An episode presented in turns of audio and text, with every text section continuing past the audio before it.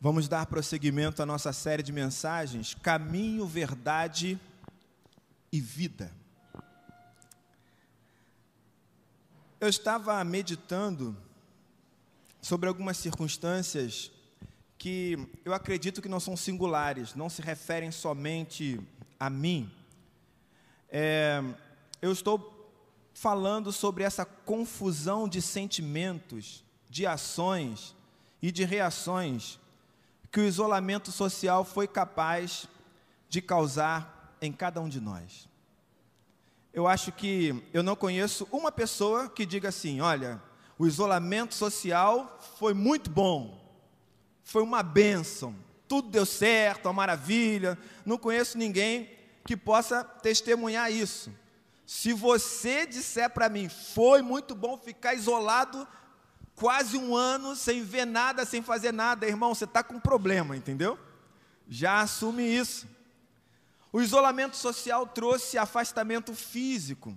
Você sabe o que, que é ter um afastamento físico para um ser estranho como eu, que adora abraçar todo mundo e apertar o abraço, e apertar a mão, Cara, isso foi um sofrimento para mim. Sem aperto de mão, sem abraço, sem toque.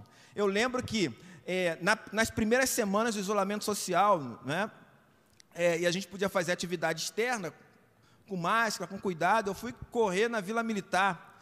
E aí eu sempre, no meio da corrida, eu parava numa padaria para poder comprar uma água. Né? Então, com máscara, eu entrei na padaria para comprar uma água, e aí eu fui dar o dinheiro para a menina e eu não sabia se eu dava o dinheiro. Na hora, quase que ela encostou na minha mão, deixei o dinheiro cair, porque eu não sabia bem como agir, sabe? Fica aquele negócio: pode pegar, não pode pegar, ela tem que botar o dinheiro no balcão. Uma confusão para alguém que simplesmente pegaria o dinheiro e, e ponto final. Né? Essa, situação foi muito desconfortável. As máscaras, por exemplo, foi um, um desconforto, né? É claro que a gente teve que cuidar da higiene, né? Mas algumas pessoas exageravam, sabe? Só faltava pegar o álcool gel e passar na cara e no corpo todo, ou pegar o álcool lá, 70% jogar na cabeça.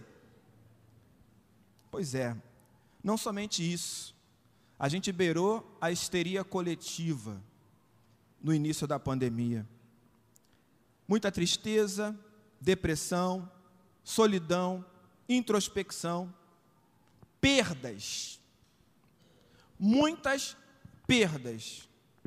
Muita dor. Eu estava conversando com a Giane e com a Cimeia domingo passado. E eu não pude conter uma lágrima que começou a rolar.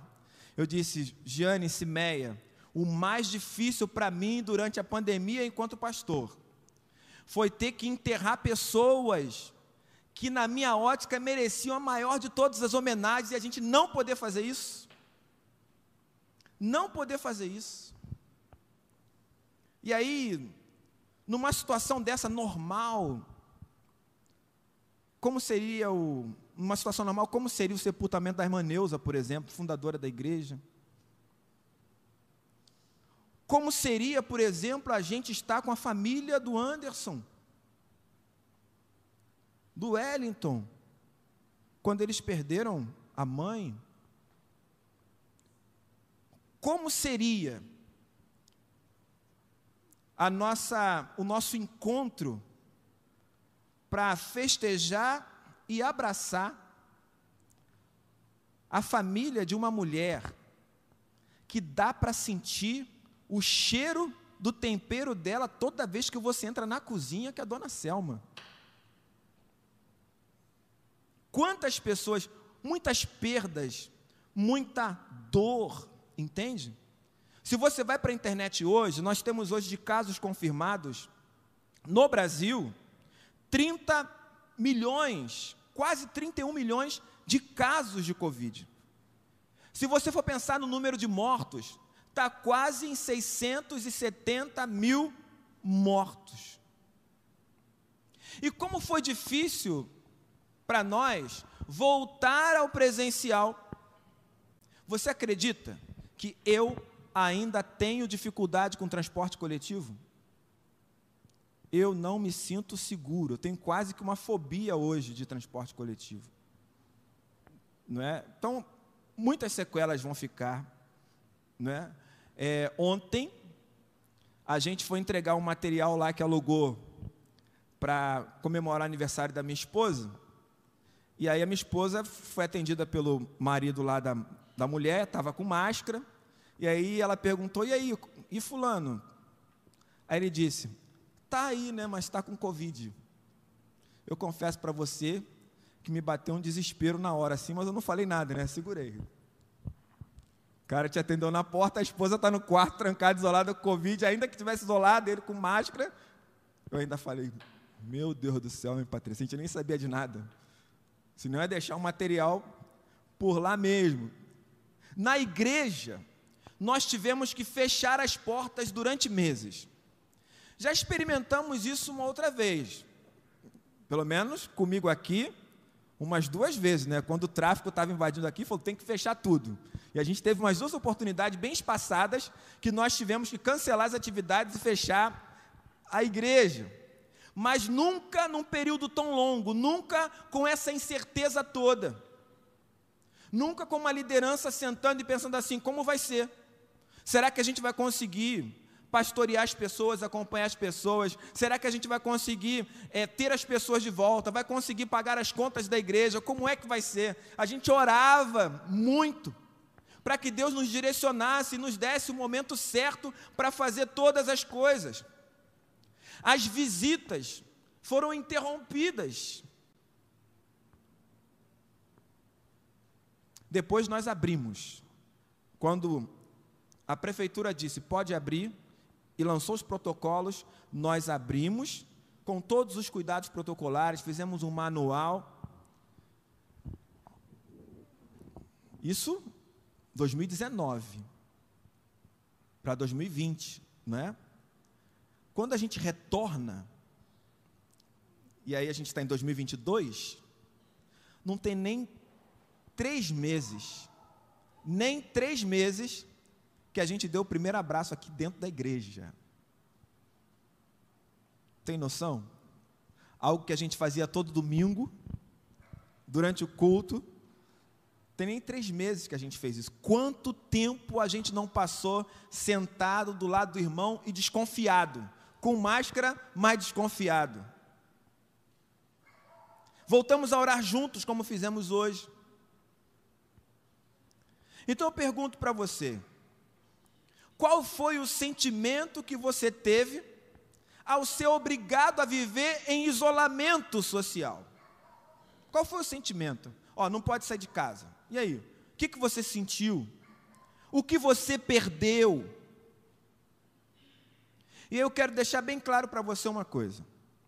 Ao fazer essa analogia, eu não quero que você pense em no fato de que desenvolver ações em relação ao Covid-19, ou é, perceber que tem gente, não, teve gente que foi mais corajosa, que fez aconteceu, não ligava tanto. Ah, teve gente que foi mais cautelosa. Quando eu trago essa analogia para você, eu não quero que você faça esse tipo de julgamento, não é isso.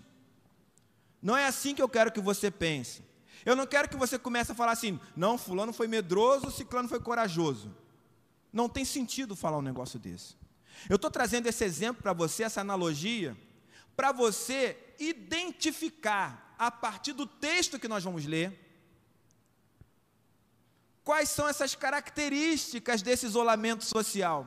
Porque nós vamos ler o texto de, que fala sobre a vida de uma pessoa que não viveu quase um ano em isolamento social, não. Nós vamos ler um texto de uma pessoa que ficou 12 anos em isolamento social. 12 anos. E se você ficou um ano e já muita gente aí procurando psicólogo, uma série de coisas, surtando, você imagina uma mulher que ficou 12 anos em isolamento. Eu estou dando um exemplo do que aconteceu conosco, para você tentar pelo menos se aproximar da realidade e do sentimento dessa mulher. Então eu quero que você abra sua Bíblia em Lucas 8, a partir do versículo 40. Nós vamos ler o 40, o 41, vamos pular o 42 e para o 43. Lucas 8.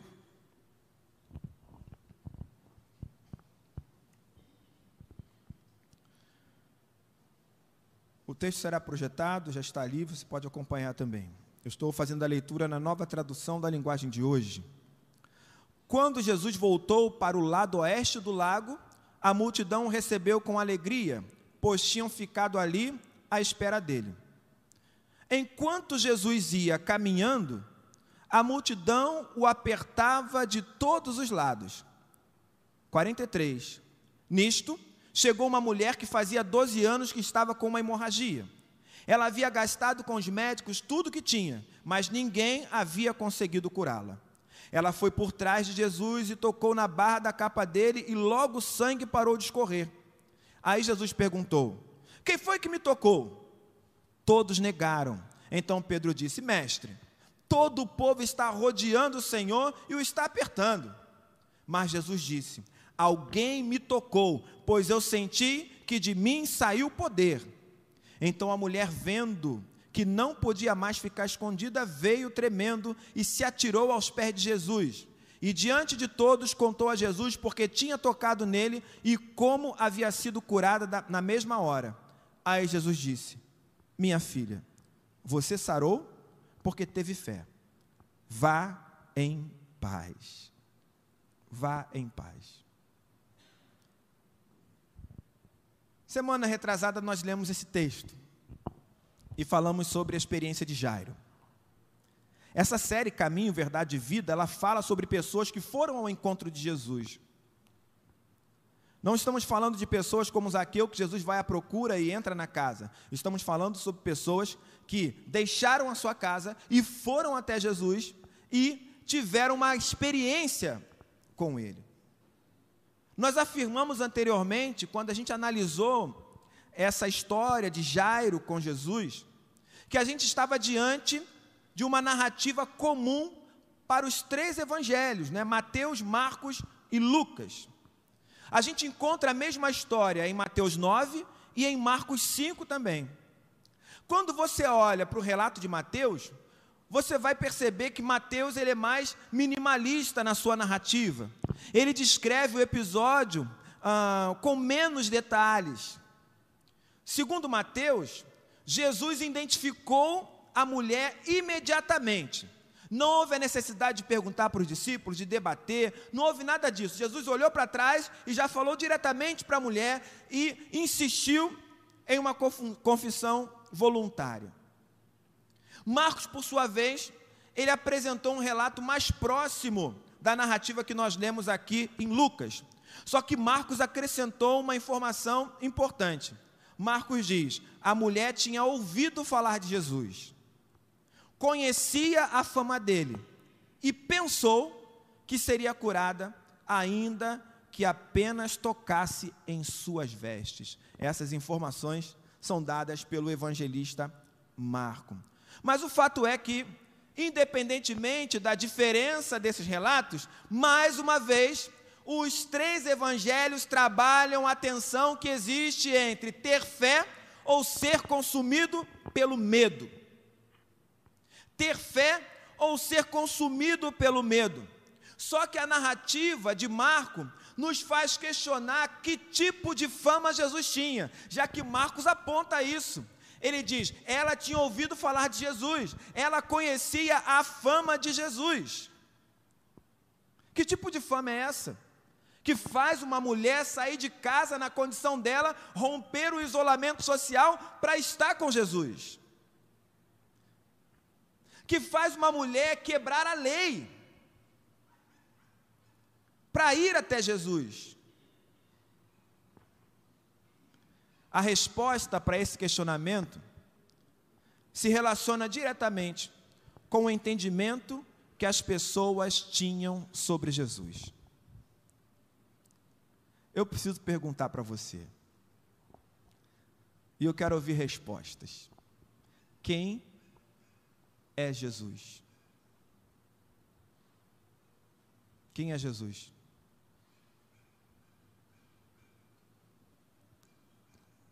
Jesus é o silêncio, gente. Jesus é o milagre. Quem é Jesus? Filho de Deus, Salvador. Quem é Jesus? Senhor. Filho do Deus encarnado. O Espírito de Deus encarnado. Príncipe da paz. Quem é Jesus?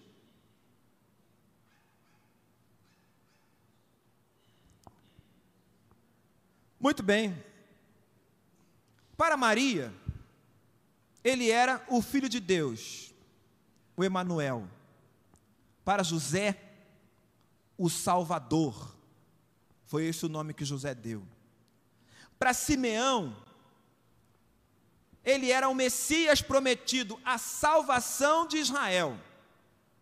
A profetisa Ana disse que ele era a libertação de Jerusalém. Para os conterrâneos de Jesus, em Nazaré, ele se tratava apenas do filho do carpinteiro, alguém versado, inteligente, religioso, mas apenas o filho de José, o filho de Maria, gente comum que vivia entre eles. Para João Batista, Jesus era o Cristo prometido, o Cordeiro de Deus que tiraria o pecado do mundo, o Salvador, o reino de Deus entre os homens. Para alguns fariseus, Jesus se tratava de um falso mestre, um charlatão, blasfemador, alguém que tinha discípulos, mas apresentava uma interpretação não convencional da lei alguém que não respeitava as tradições.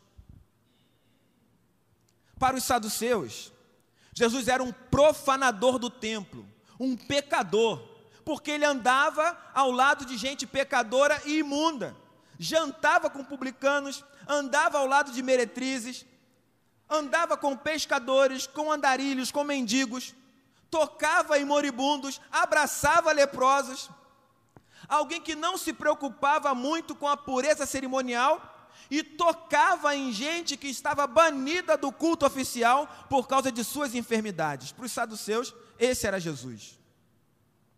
Para alguns escribas, Jesus não passava de um ignorante, um homem sem autoridade e conhecimento para interpretar a lei. Para Marta, Maria e Lázaro, Jesus era apenas um grande amigo, além de ser o Senhor. E para Nicodemos? Ele era um grande mestre enviado por Deus, foi isso que Nicodemos disse, porque ninguém pode fazer essas coisas se não for enviado por Deus, se não for ungido por Deus. Posteriormente, João disse no seu evangelho que ele era o princípio de todas as coisas, o Criador, o Verbo encarnado, o tabernáculo de Deus com os homens, o unigênito glorioso do Pai. Mas na verdade, irmãos, até mesmo os discípulos tinham dificuldade para elaborar uma definição. Sabe por quê? Porque Jesus era um indivíduo de difícil definição. Os discípulos não conseguiam processar muito bem quem era Jesus. Eu perguntei assim: quem é Jesus? As respostas vieram, mas os discípulos tinham dificuldade. Quando Jesus disse: O que vocês estão ouvindo por aí? Quem o povo diz que eu sou? O que o povo fala a meu respeito? Os discípulos disseram: Uns dizem que é João Batista, outros que é Elias, outro que é Jeremias, ou alguns dos profetas.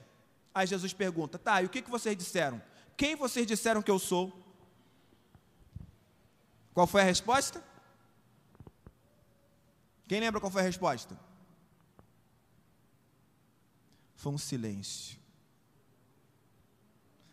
Até que Pedro quebrou o silêncio e disse: Tu és o Cristo, o Filho do Deus vivo. Mas percebe a dificuldade que eles tinham de compreender Jesus? Porque quando Jesus ele acalma o mar, os discípulos dizem: Quem é este que até o vento e o mar lhe obedecem? Quem seria Jesus para aquela multidão que o acompanhava? Será que ele seria um homem que transformou a água em vinho? Um curandeiro? Alguém que andava sobre as águas? Um indivíduo que multiplicava pães e peixes? Que ressuscitava mortos? Que devolvia visão aos cegos? Que expulsava demônios? Por que, que eu estou trazendo todas essas impressões sobre Jesus? Porque eu quero que você compreenda que tipo de Jesus é esse que a mulher ouviu falar e que fez com que ela saísse da sua casa ao encontro dele? Que fama era essa? Que fama era essa que fazia uma mulher enfrentar uma multidão para tocar em Jesus? Uma mulher que, segundo o relato de Lucas, sofria com fluxo de sangue. Ela tinha uma hemorragia que não parava. E aí, para você compreender um pouco sobre a fama de Jesus que essa mulher ouviu falar, eu quero que você pense comigo. Deixa eu perguntar para você mais uma coisa. Quanto tempo durou o ministério de Jesus? Quem sabe? Aproximadamente. Três anos, né? Três anos um pouquinho. Três anos. Vamos arredondar para três? Ok. Três anos. Certo? É isso. Há quanto tempo a mulher estava enferma? Doze anos.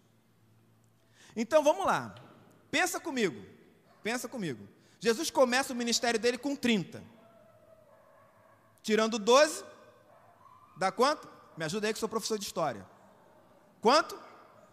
18. Ou seja, quando ele ainda pertencia ao grupo de carpinteiros no vilarejo lá em Nazaré, antes dele atingir a maturidade, a mulher já estava doente. Deu para entender? Antes de Jesus iniciar o ministério, muito antes, ela já estava em isolamento social. Percebe? E aí, para você perceber a gravidade da situação, para algumas sociedades do mundo antigo, o fluxo de sangue de uma mulher, a menstruação, era considerado uma maldição, uma impureza capaz de trazer morte para algumas pragas agrícolas, por exemplo, e até mesmo fertilizar a terra. Alguns povos até mesmo usavam esse sangue menstrual em ritos de magia. No Israel antigo, embora é, esses ritos de magia não fossem praticados, não era tão diferente a impressão que se tinha sobre a mulher nesse período. Está lá em Levítico 15, versículo 9: diz assim: Quando uma mulher tiver a sua menstruação, ficará impura sete dias. Quem tocar nela durante esse tempo ficará impura até o pôr do sol. Qualquer cama que ela se deitar e qualquer coisa em que ela se sentar ficarão impuras. Quem tocar na cama em que ela se deitou ou naquilo em que ela se sentou, deverá lavar a roupa que estiver vestindo e tomar um banho, e ficará impuro até o pôr do sol. E o homem que tiver relações com a mulher durante a menstruação ficará impuro sete dias, e qualquer cama em que ele se deitar ficará impura. É o que diz lá em Levítico. Né? Ah, e antes que você comece aí a, a legislar sobre isso, eu quero que você entenda o seguinte: vamos lá, vamos botar os pingos nos is. A lei de Moisés, ela está subdividida em três leis. Primeira lei, né? a lei civil. De que tratava a lei civil? Todas as questões sobre terra, propriedade de terra, casamento, isso é lei civil. Né? É, trabalhando a questão de crimes também, lei civil, ok? O segundo bloco de leis, a gente chama de lei cerimonial. O que é uma lei cerimonial? Lei cerimonial é a lei que se refere ao culto, que regula o culto. Né? Essas impurezas aqui têm a ver com culto, tem a ver com a relação com Deus, esse tipo de coisa. Ok? E a terceira lei é a lei moral. Quando a gente fala em lei moral, estamos falando a, a priori dos dez mandamentos. Certo? Então, para você entender isso, os dez mandamentos, a lei moral, ela se refere à humanidade como um todo. Entende? É universal, né? A lei cerimonial, ela varia de sociedade para sociedade. E a lei civil também. Certo? Então, é, o fato de eu estar lendo aqui Levítico, eu estou lendo para você uma visão sobre isso da época, que se referia à sociedade de Israel, do antigo Israel. Não necessariamente se aplica a essa situação de hoje. Está entendendo? Para você, para ficar bem claro isso. Né? Então, essa lei ela tinha a ver com a, a, o culto que o povo prestava na época. Né? É, essa, essa questão da impureza tinha a ver com aquela época do antigo Israel e que vai se refletir também no, no tempo e na época de Jesus, que foi a formação que ele teve. Né? Então, Lucas diz que fazia 12 anos que ela estava com uma hemorragia. 12 anos. Então, isso significa dizer que quando o drama daquela mulher começou, Jesus estava saindo da adolescência. Saindo, né? 18 aninhos? Saindo, aproximadamente, né? 18 anos. Estava saindo da adolescência. Enquanto ele se preparava para iniciar seu ministério, ajudando sua família, frequentando sinagogas, fazendo peregrinações a Jerusalém, participando das festividades do povo, essa mulher que não sabemos o nome, gastava todos os seus recursos com médicos e curandeiros, tentando sair daquela condição de impureza permanente. Não era só o fluxo normal de sangue da mulher, o fluxo dela não parava. Não tinha para ela aquele negócio dos sete dias. Ela era uma mulher considerada permanentemente impura. Levítico 15 continua: a mulher que tiver hemorragia ou que continuar menstruada além do tempo normal ficará impura como durante a menstruação. Qualquer cama em que ela se deitar e qualquer coisa em que ela se sentar durante esse tempo ficarão impuras. E quem tocar na cama ou naquilo que ela se sentou ficará impuro, e deverá lavar a roupa que estiver vestindo e tomar um banho, e ficará impura até o pôr do sol. Então perceba, nós estamos falando de 12 anos vendo a vida se esvair pelas suas mãos. 12 anos de anemia.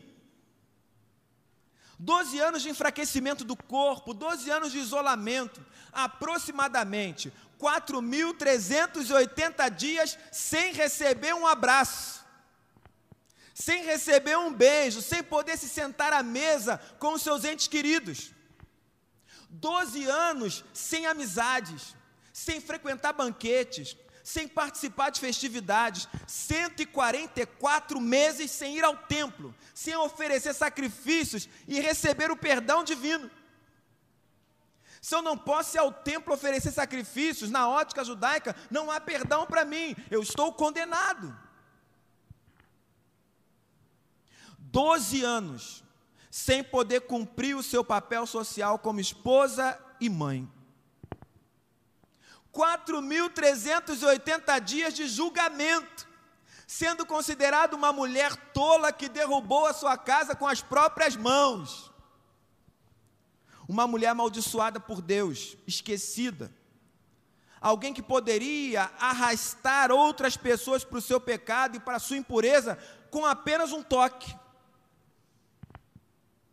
12 anos sendo explorada por todo tipo de gente. E aí eu pergunto para você mais uma vez: que motivação essa mulher teria para ir até Jesus? Se aquela mulher saísse de casa, ela colocaria qualquer pessoa em risco.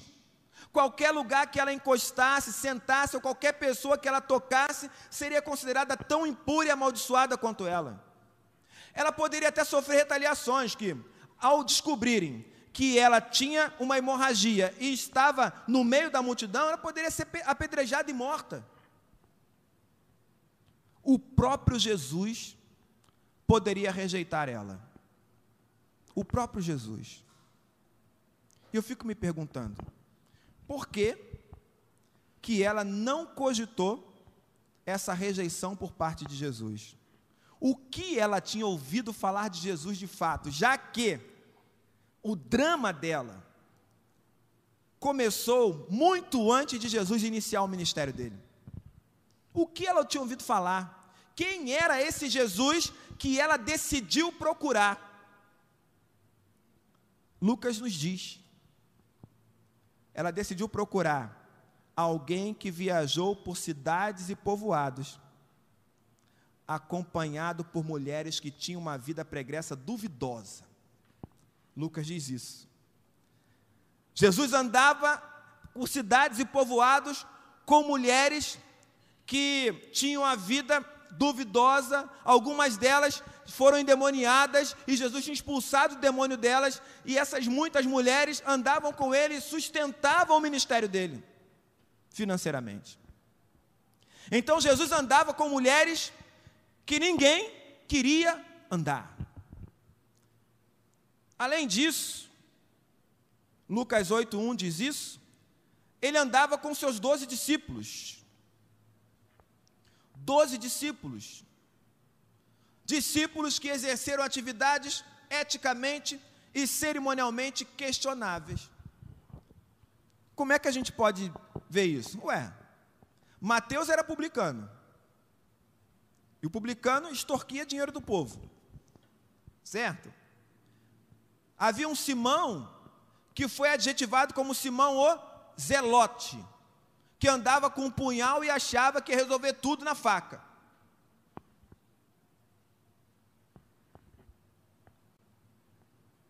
Parte do grupo era um grupo de pescadores. Bom, qual o problema em ser pescador na época de Jesus? Alguém sabe? Qual o problema de ser pescador? Se a gente está falando sobre impureza cerimonial, qual o problema de ser pescador? Pescador pescava com varinha de pescar? Era assim? Era o quê? Rede. Lançava a rede, arrastava, e vinha tudo quanto é tipo de peixe no caminho e tudo quanto é lixo também. Aí quando chegava na praia, o que, que o pescador fazia? Se o cara trabalha com isso todo dia, em que condição cerimonial ele está todos os dias? Impuro, tocando naquilo que não pode ser tocado. Jesus chama esses caras para andar com ele. Gente que a religião oficial dizia: esses caras estão perdidos, são impuros o tempo inteiro, são pescadores. E Jesus chama esses caras para andar com ele. Tem noção? Essa mulher ouviu falar de um homem que anda com mulheres que eram meretrizes, endemoniadas e com pescadores.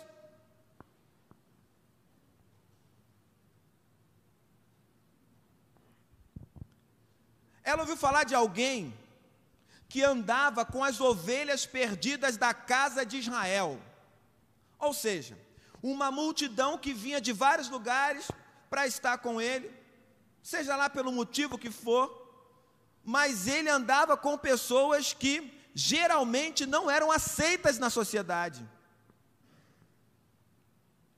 Publicanos, que era considerado o maior dos pecadores, né? Na, na esfera judaica, o publicano estava abaixo da meretriz abaixo da prostituta. Ele, é, ele peca mais do que a prostituta. Essa era a lógica da época. De publicanos até alguns fariseus acompanhavam Jesus. Ela ouviu falar de alguém que contou uma parábola sobre um semeador que estranhamente lança sua semente nos lugares mais improváveis e fala sobre produtividade.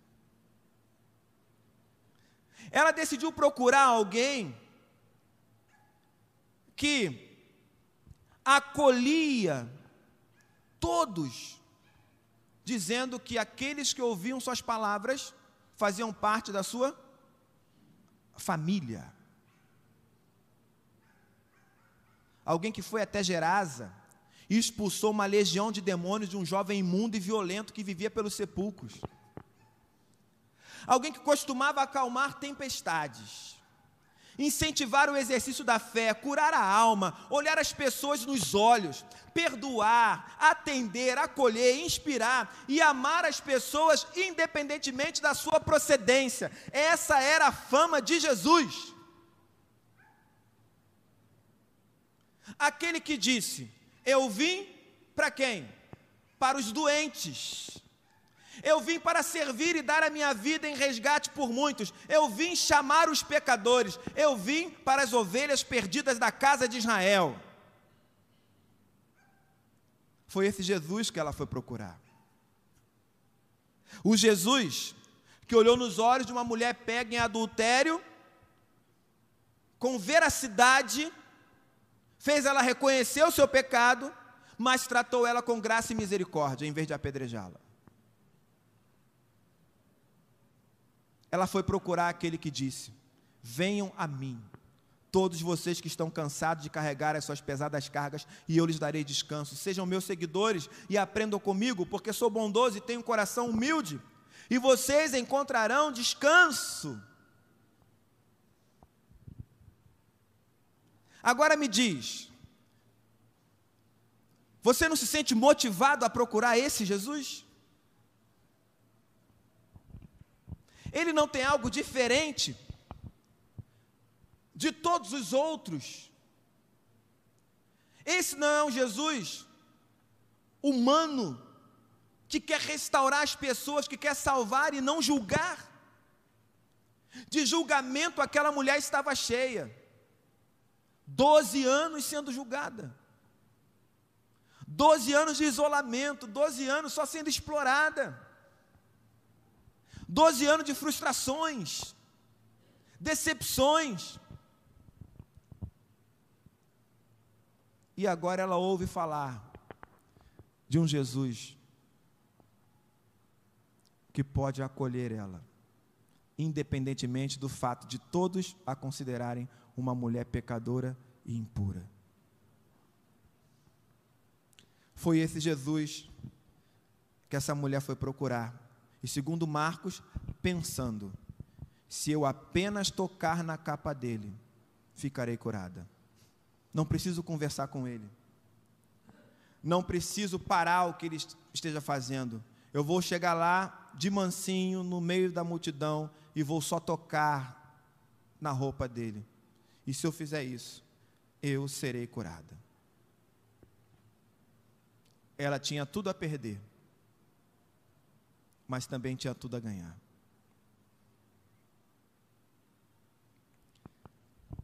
O escritor aos Hebreus disse que a fé é a certeza de que vamos receber aquilo que esperamos e a convicção de que existe aquilo que não vemos. A certeza de que vamos receber o que esperamos, a convicção de que existe aquilo que não vemos. O que aquela mulher esperava? O que ela não estava vendo, mas tinha convicção de que existia. A fé foi gerada antes mesmo dela sair de casa. Em casa, ela decidiu agir pela fé. Não importavam mais as decepções, as frustrações, as explorações sofridas durante esses anos todos não era hora de pensar em quantas expectativas tinham sido frustradas, pagando medicamentos sem resolver nada. Não era hora de pensar nos rótulos que ela recebeu numa sociedade injusta e preconceituosa. Ali estava uma mulher que decidiu vencer os seus medos e dar lugar à fé.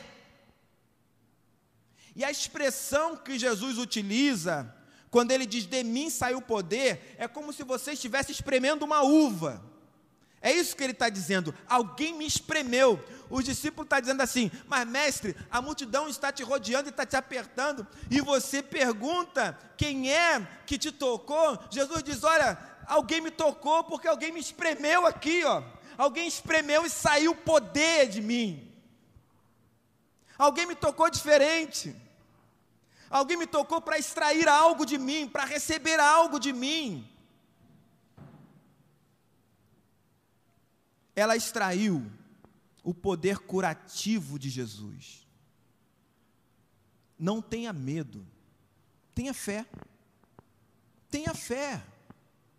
Quem tem fé está disposto a vencer a si mesmo, lutar contra multidões, quebrar paradigmas, se libertar das amarras. Quem tem fé está disposto a romper com o isolamento e se aproximar de Jesus.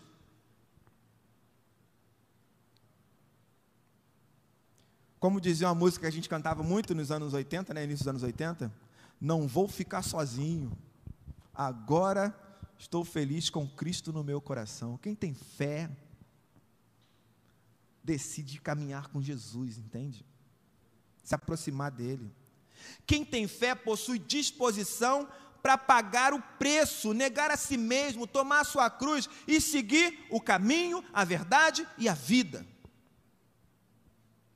Quem tem fé tem fome e sede de Deus faz dele a sua maior aspiração, o ar que respira, a fonte de toda a sua vitalidade. Já diz o salmista: como a corça suspira pelas correntes das águas, a minha alma suspira por ti, ó Deus. A minha alma tem sede de Deus, do Deus vivo. Quem não tem fé não consegue fazer uma oração dessa?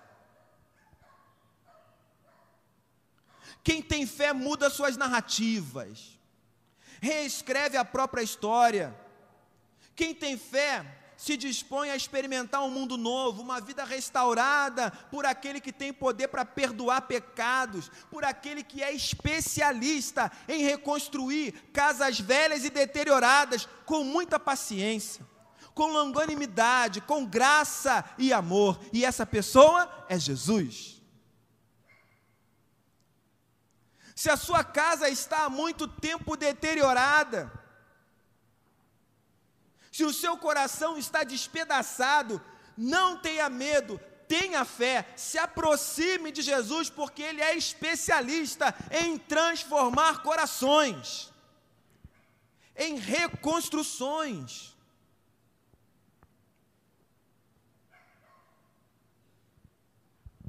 Essa mulher ouviu falar de Jesus e foi até ele.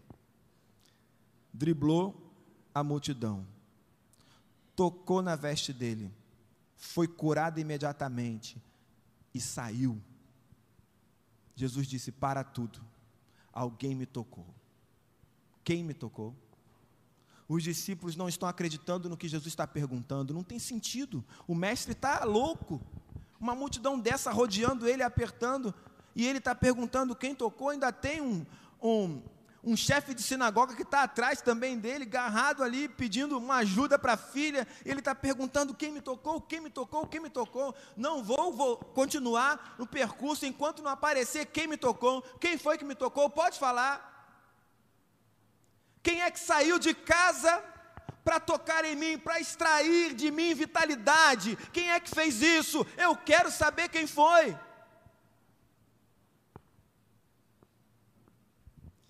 Quem saiu de casa hoje para extrair de Jesus vitalidade?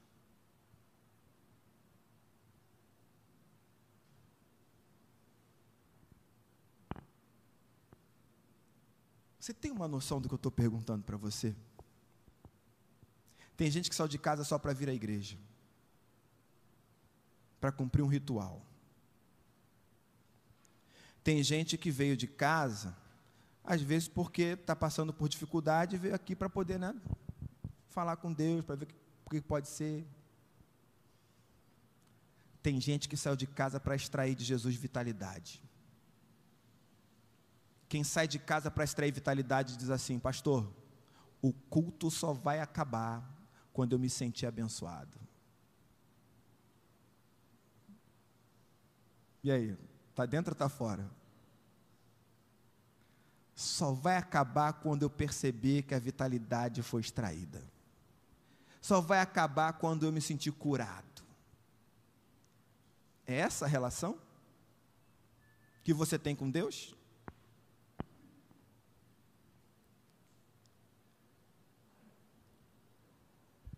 A mulher percebeu que não tinha jeito. Eu tenho que me apresentar. Então, ela vai lá e relata para Jesus tudo. Há 12 anos que eu sofro com uma hemorragia. Há 12 anos que eu não frequento o templo. Há 12 anos que eu não posso ir numa sinagoga. Há 12 anos que eu não abraço minha família. Há 12 anos que eu não sou convidada para nada. Há 12 anos que as pessoas me olham me julgando. Há 12 anos que eu venho gastando todos os meus recursos com medicamentos e nada deu certo. Há 12 anos que as pessoas não querem me ver me tratam como uma mulher tola, como alguém que derrubou a sua própria casa, uma mulher amaldiçoada por Deus há 12 anos que isso acontece. E de repente eu ouvi falar que o Senhor anda com esse tipo de gente, tipo de gente como eu, e eu decidi sair da minha casa sem querer te incomodar, só para tocar na sua veste e ser curada, e agora o Senhor para tudo e quer que eu conte isso. Eu estou curada, eu fui curada, a vitalidade chegou, o meu propósito aqui foi cumprido. Ela testemunha isso diante de todos.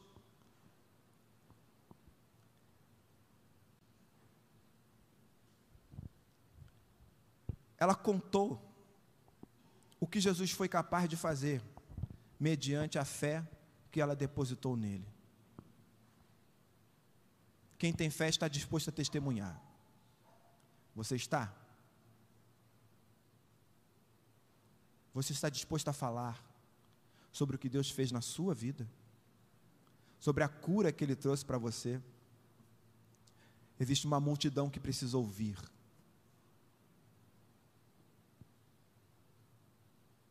Existe uma multidão que quer ouvir as suas narrativas, a sua história. Você é capaz de falar?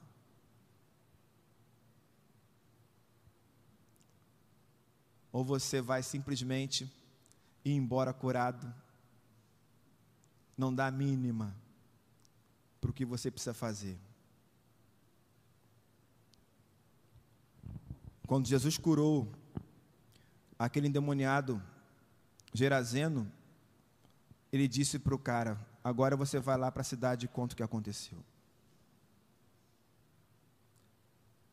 Quando Jesus pregou para a mulher em Samaria, ele disse: Vai lá e traz o seu marido aqui. A mulher saiu dali para poder contar que tinha achado o Messias. Jesus pega os discípulos e disse: Agora vocês são minhas testemunhas. Vocês vão levar a minha palavra, vocês vão falar de tudo que vocês viram e ouviram. Jesus sopra sobre eles o Espírito Santo e dá autoridade a eles. Você já recebeu o Espírito Santo? Quem aqui tem o Espírito Santo?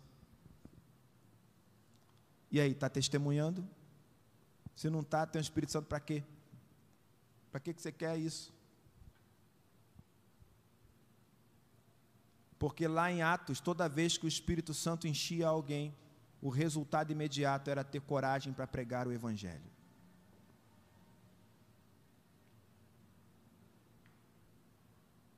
Quem tem fé está disposto a testemunhar. Não tenha medo, tenha fé. E testemunhe.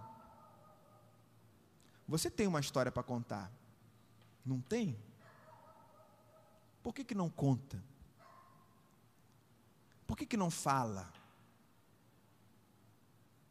Semana passada nós tivemos uma experiência na classe de formação espiritual, onde as pessoas começaram a contar experiências muito similares na vida, assim. E aí eu falei, ué, gente, vocês estão juntos na igreja há quantos anos? Aqui em Coelho Neto. Vocês nunca compartilharam isso com vocês? Nunca? É a primeira vez.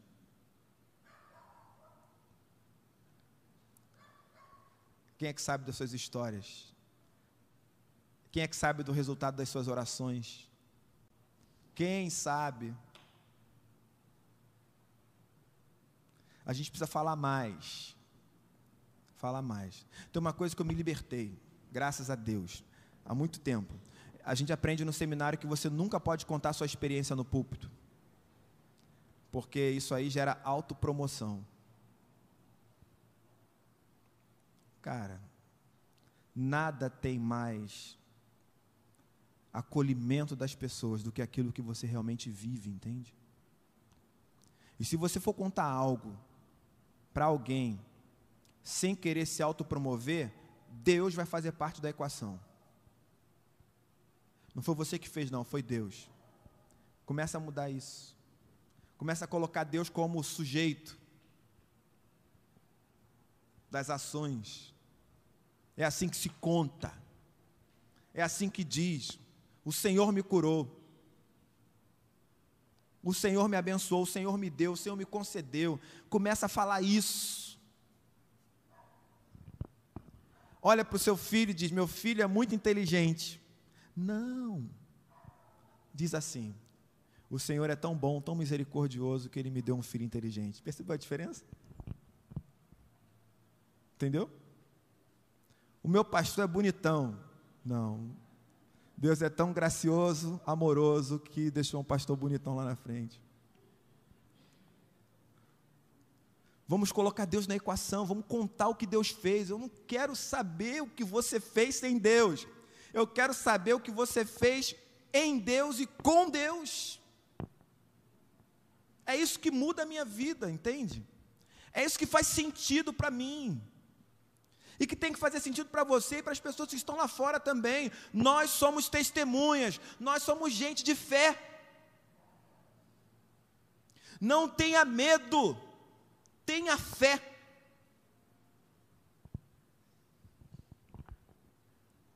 Se você tiver fé, certamente você vai ouvir um sussurro em seu coração dizendo: Meu filho, minha filha, você sarou porque teve fé. Vai em paz. Vá em paz. Que a paz se estabeleça. Porque você teve fé. Entende? É isso. A gente passou o culto inteiro falando sobre ansiedade. Ansiedade não combina com fé. Ansiedade não combina com paz fundamentalmente, a ansiedade não combina com andar ao lado de um Deus que sustenta, governa e dirige todas as coisas. Não tenha medo, tenha fé.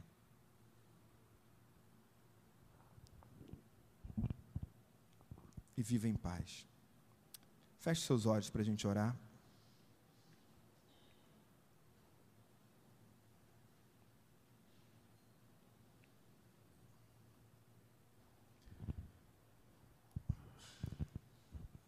Se você tiver coragem, peça a Deus que te dê experiências de fé, que aumente a sua fé.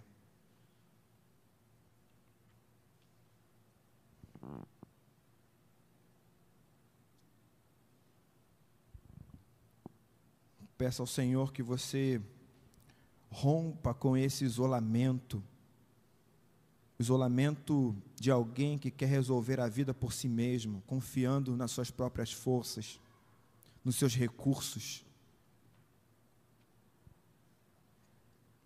Para que você possa ir até Jesus todos os dias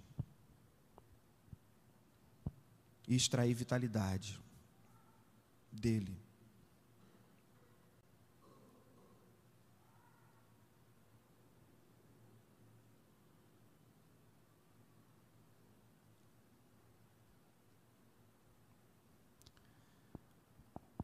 Senhor, como é maravilhoso perceber que além de nos visitar, o Senhor nos deixa a possibilidade de irmos sempre até o Senhor e ver a tua mão se movendo a nosso favor.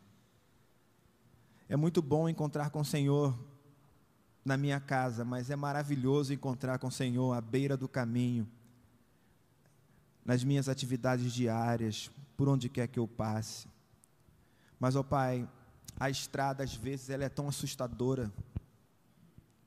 Às vezes nós somos objetos de julgamentos, nos frustramos, temos incertezas, o medo tenta dominar a nossa postura, as nossas ações. Mas lá no fundo, queremos aprender a confiar no Senhor, a ter fé. Nos ensine essa lição, Senhor queremos testemunhar das maravilhas que o Senhor tem feito em nossa vida.